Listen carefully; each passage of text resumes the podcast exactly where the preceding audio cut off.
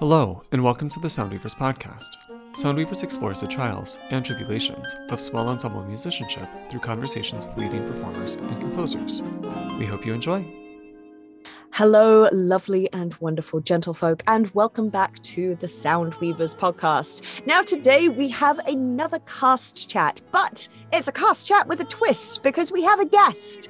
So, up in my little Zoom box, we have our co host, Dr. Blair Kerner. How are you today, my dear?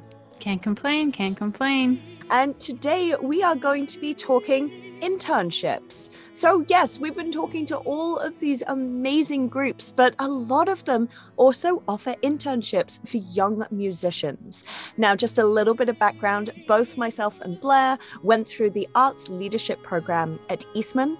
Uh, Blair actually interned with Pegasus Early Music. I interned with Ensemble Signal, and I now play with Ensemble Signal. So, these internships were hugely influential in our beginning of our careers. But we're going to be talking to one of the more recent interns from the Arts Leadership Program, and that is Lydia Becker, who also worked with Pegasus Early Music. And we're just going to talk a little bit about what it's like to be an intern, what you took away from the experience, and all of that stuff. So, firstly, hi, Lydia. How are you? I'm doing well. Thank you for having me. Absolutely. So, before we actually jump into the questions about uh, the internship, can you tell us a little bit about yourself? What do you do outside of interning? So, I recently completed my undergraduate studies and then a double master's at the Eastman School of Music, studying violin performance and early music. And now I am continuing my historical performance studies at the Juilliard School. Pegasus was probably a very good choice for you for an internship. It was awesome. Why did you pick this particular organization to work with? So, this organization really corresponded exactly with um, where I wanted my career to go. Um, and it was so great because it was local. And also, since it was a smaller organization, it allowed me to really see all the different aspects of running a presenting arts organization. Speaking of that, since it's a smaller organization, what was your role as an intern? What were some of the day-to-day tasks? What is, you know, a big project that you did? Just give us a little bit of insights as to what they asked you to do.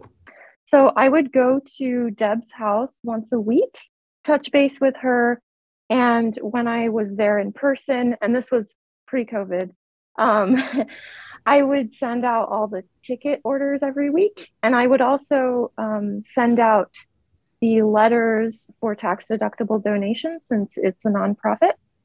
Um, so those were kind of the regular tasks that were assigned to the intern. And then for individual projects, I worked a lot on our mailing list, so making sure that those were kept up to date. I sometimes would um, draft emails, um, sending out announcements. I would also manage all of the arts calendars around the areas for publicity. And then I would also hang up posters around town and publicize. So I actually have a question seeing as you both worked at Pegasus. Um, did you have similar tasks, Blair? Were there different tasks depending on what each of you was interested in specifically? Because uh, I had a very different experience with Signal. It was wonderful, but it very much uh, played into what I'm good at, which is the kind of PR and social media aspect of it, and then organizing people for really big trips, which was great. I got to sort of make sure everyone had their flights and things like that. My internship was a little older ago, um, and so a lot of the technology aspects of the organization wasn't really up and running. So um, when I was there, we actually hired on a, a, web designer and completely overdid the web, and we realized that we didn't have that many images that were posted, um, and even didn't have. We had lots of recordings, but they weren't accessible. Um, you know, no no YouTube channel really, uh, not a lot of uh, social media presence. So it was about getting the ball rolling there. Um, so starting to create that for the first time, starting to promote through that for the first time, especially since the main goal when I was there was to engage younger audiences, which of course was probably still happening today, but it was like our first time really jumping into that. Um, so it was kind of shifting towards the tech. And then um, I know Lydia will talk about more about this and how she basically exploded that as she changed into a different role um, in in Pegasus down the road. But that was like just getting it online more frequently and really expanding it. So it was a little different, and I, I wanted to go explore that a bit more. Uh, that was also the time when our the first Pegasus Rising was um, started. So Pegasus Rising, if remember back to their episode, is their student uh, or a young professional support system where they got some funding from a grant to essentially hire students to do or young professionals to do concerts and they actually got paid. But they also although they would help guide them through were requiring them to be active in the marketing and the promotion and the venue rental and all the other stuff so that it was a real kind of end uh, stem to gadget experience. So that was first year. Um, so it was trying to figure out the procedures and processes for marketing it, figuring out who to hire, um, why, uh, what are some local areas and venues we can recommend to get the ball rolling, all of that good stuff. So it was a slightly different perspective, but still similar things as well. So, Lydia, back to you. I would love to know what your most memorable learning experience was during the internship. That's a very good question. One of the biggest things that I learned, this wasn't a specific experience, but it was really just seeing Deb at work um, in person and really understanding all that it takes to put on a concert. There are so many little logistics that you don't think about. And seeing how she connected with her donors and her artists. She really values building relationships and that's something I always really admired. So I think that was the main thing that I learned. And and she always says like two things. First thing is you can't do anything without money. Yeah. which is a sad truth. But the other thing that she said she really built this organization on is pay your musicians well. Mm-hmm. Don't just pay them the minimum, but pay them really what they're worth. And I think that's served her so well. And I really admire the artistry that has come because of the way that she respects the people around her. You were fortunate, Lydia, that after your internships, you were then hired by Pegasus. Could you talk a little bit about that process and transition from student intern to, you know, a colleague? And what were some of your big projects or goals you wanted to accomplish or were asked to accomplish as the new administrative assistant? When I came into this position as the administrative manager, I was coming in after three different people had filled that position three years in a row. So there was a really high turnover rate. And that was really challenging because when I came in, there wasn't a regular system for doing things. And I found that was the, the most difficult thing. It was really helpful that I had the experience of the internship because I knew how things were run. I knew kind of the culture of Pegasus as an organization, but there are a lot of behind the scenes things that weren't formally organized. So, for the whole first year, a huge project that I worked on was organizing our Google Drive because there was a lot of valuable information, but no one knew where to find it. And also, as I did concerts, managing backstage and front of house, selling tickets, I tried to make lists of how to do things, just uh, anticipating future people coming after me. Um, so, so that was definitely challenging, but it made the two years following that much easier for me. And I, I just have an aside question. Um, did you just work with Pegasus for the whole year of your internship, or did you work at two different institutions? Yeah, so actually, I should mention the internship with Pegasus. It's actually a joint internship with Pegasus Early Music, which is based in Rochester, New York, mm-hmm. and then NYS Baroque, which is based out of Ithaca and Syracuse. So you're doing mostly the same work, but you're doing it twice for both organizations.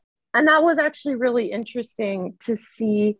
Like you're doing kind of the same work for both organizations, but they have different boards Mm-hmm. So they approach things differently. And that, that was definitely a learning opportunity for me. My other internship that I did was actually the summer before at the Boston Early Music Festival. I was the assistant to the orchestra director, Robert Mealy. So I have a question for Lydia. In reflection, you mentioned earlier COVID. So you worked with Pegasus as an intern prior to COVID. And then during COVID, you were doing a lot of your actual, you know, colleague work. What was the difference of working in person uh, going visiting Deb, you know, going to these concerts, etc., and then switching to an online uh, structure um, both in what the work that you had to do, but also in how you had to communicate or the feelings that you had about being within an institution, but maybe not being in the same space, etc.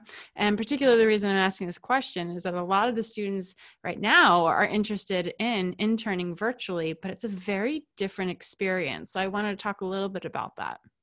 Yeah, so I found that it was definitely challenging. I'm an extroverted person and I love seeing people face to face. But I'm so thankful for Zoom. That definitely got us through. So, what ended up happening was Deb and I would meet every week on Zoom, talk through things, even sometimes working on Zoom on different projects, mm-hmm. but just like so we could see each other. And I think the big thing for me was just having a calendar and a planner and making a good to do list. And um, just with Deb, we would just keep each other in check uh, throughout the week. Like, did you do this? Or reporting back to one another. And, and that structure really helped. And I think that's the tricky thing doing things virtually is is making sure you have a good structure to work within, especially like in terms of deadlines I'm a very deadline driven person. In shifting to a virtual audience, we had a lot of conversations about what Pegasus should be doing in a pandemic because there were so many arts organizations that disappeared or became dormant. Closed their doors. Yeah. Exactly. And that was one thing that we really wanted to continue creating music in some way. And so we talked a lot about that. And so at that point, we started developing our YouTube channel more, trying to put more time into our social media, develop more followers. And that was really helpful during the summer of 2020, leading into our first ever entirely virtual season.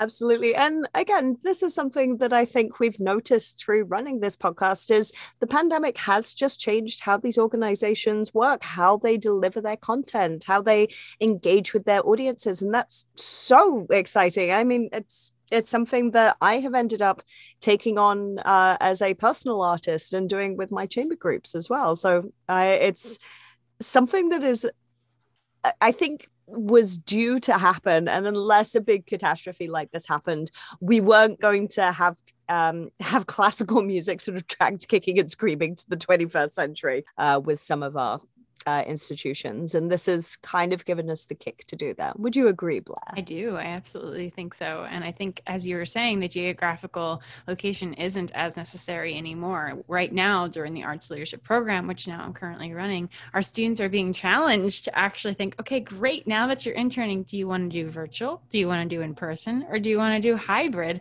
Um, and they can either travel there during the summer if it's a summer internship, or they could do a little bit of travel and, and then do rest of it prep work before beforehand or just completely virtual.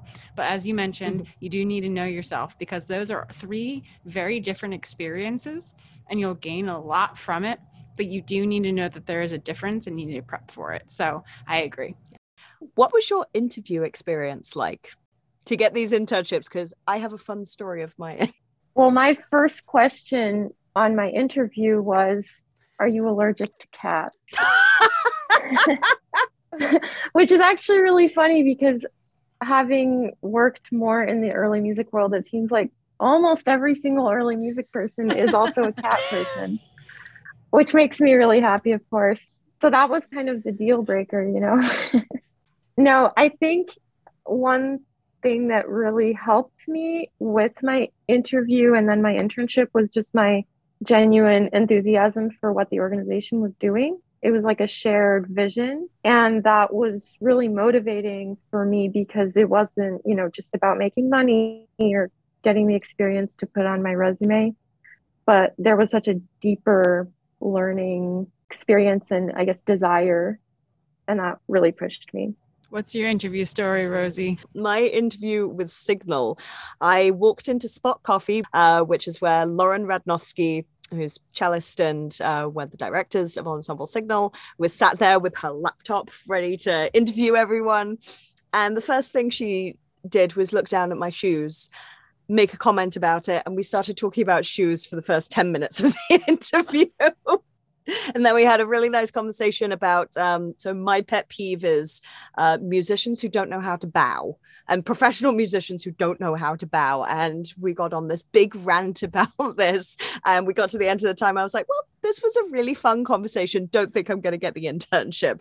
Got a phone call saying hi can you come work with us? I'm like yes great I actually have a story that's it's it's a simple one, but it's one that probably a lot of people will get, which is I hit it off with an organization that was not Pegasus. There was two individuals there. They had actually looked into me. They looked at my website and other things like that and connected in. And similar to Rosie, we connected actually about dancing because um, myself and one of the other individuals did English country dancing, and so we started bonding over that. And I felt like it was an amazing interview, and I went away super super happy and I was not offered the position. And that was very upsetting. And I actually cried and was like very frustrated because that was a group that I was really interested in. Um, and I'm not an early musician, so I really appreciated Pegasus, but that wasn't really my instrument or my focus. Um, so uh, I didn't get it. And that was the first honest rejection that I had gotten in an interview job type of setting. I've been very fortunate up to that point where everything I applied for job wise I had received. So it was very uh, eye opening and also a good learning opportunity to realize that even if you are enjoying the experience even if you do hit it off you just might not be the exact person that they're looking for. Based on the experience based on the skills it has nothing against you as an individual. It just means you're not the, the absolute best fit that they've identified and that's okay right because honestly i am thrilled with what ended up happening anyway and i couldn't have been happier with going off to pegasus because it created wonderful connections that i maintain to this day yeah it's nothing personal and actually i had a similar experience the place that was technically my first choice pick was something that uh, the then leader of the arts leadership program, Leslie Scasti, had said, You'd do well here. And that's actually um, WXXI. She was like, You should go work at the radio station. Look, we're now podcasting. I did again, I wasn't even the second pick for that. And again, I thought I'd done a really good interview. Uh, and I just, I think they were looking for someone else. They were looking for a different skill set. And that's okay. And I'm, again, so grateful that I worked with Signal because, as I say, I now mm-hmm. play with them. And that leads me into my final question, which is what advice would you give students who are wishing to intern or currently are interning with music organizations? I would say this is such an exciting time to be interning with organizations and building those connections because if there's one thing that the pandemic has taught us, it's that we really aren't bound anymore mm-hmm. just by our geographic location. Like you could be doing an internship with literally any organization around the world. Mm-hmm. And I think that's really exciting. So I would say don't limit yourself. But I also, if there's any like warning words, I'd say know yourself, know what structure in your life you need to succeed because it's really great to dream and be like, oh, I'm going to do all these things virtually. But if you don't know what you need as a human to function properly and be healthy mentally, emotionally, physically, um, it can be really detrimental. So, with that, this has been a really fun, short and sweet cast chat. A huge thank you to Lydia for joining us today. And we look forward to bringing you our next cycle in the next couple of weeks with some very, very exciting guests, as always.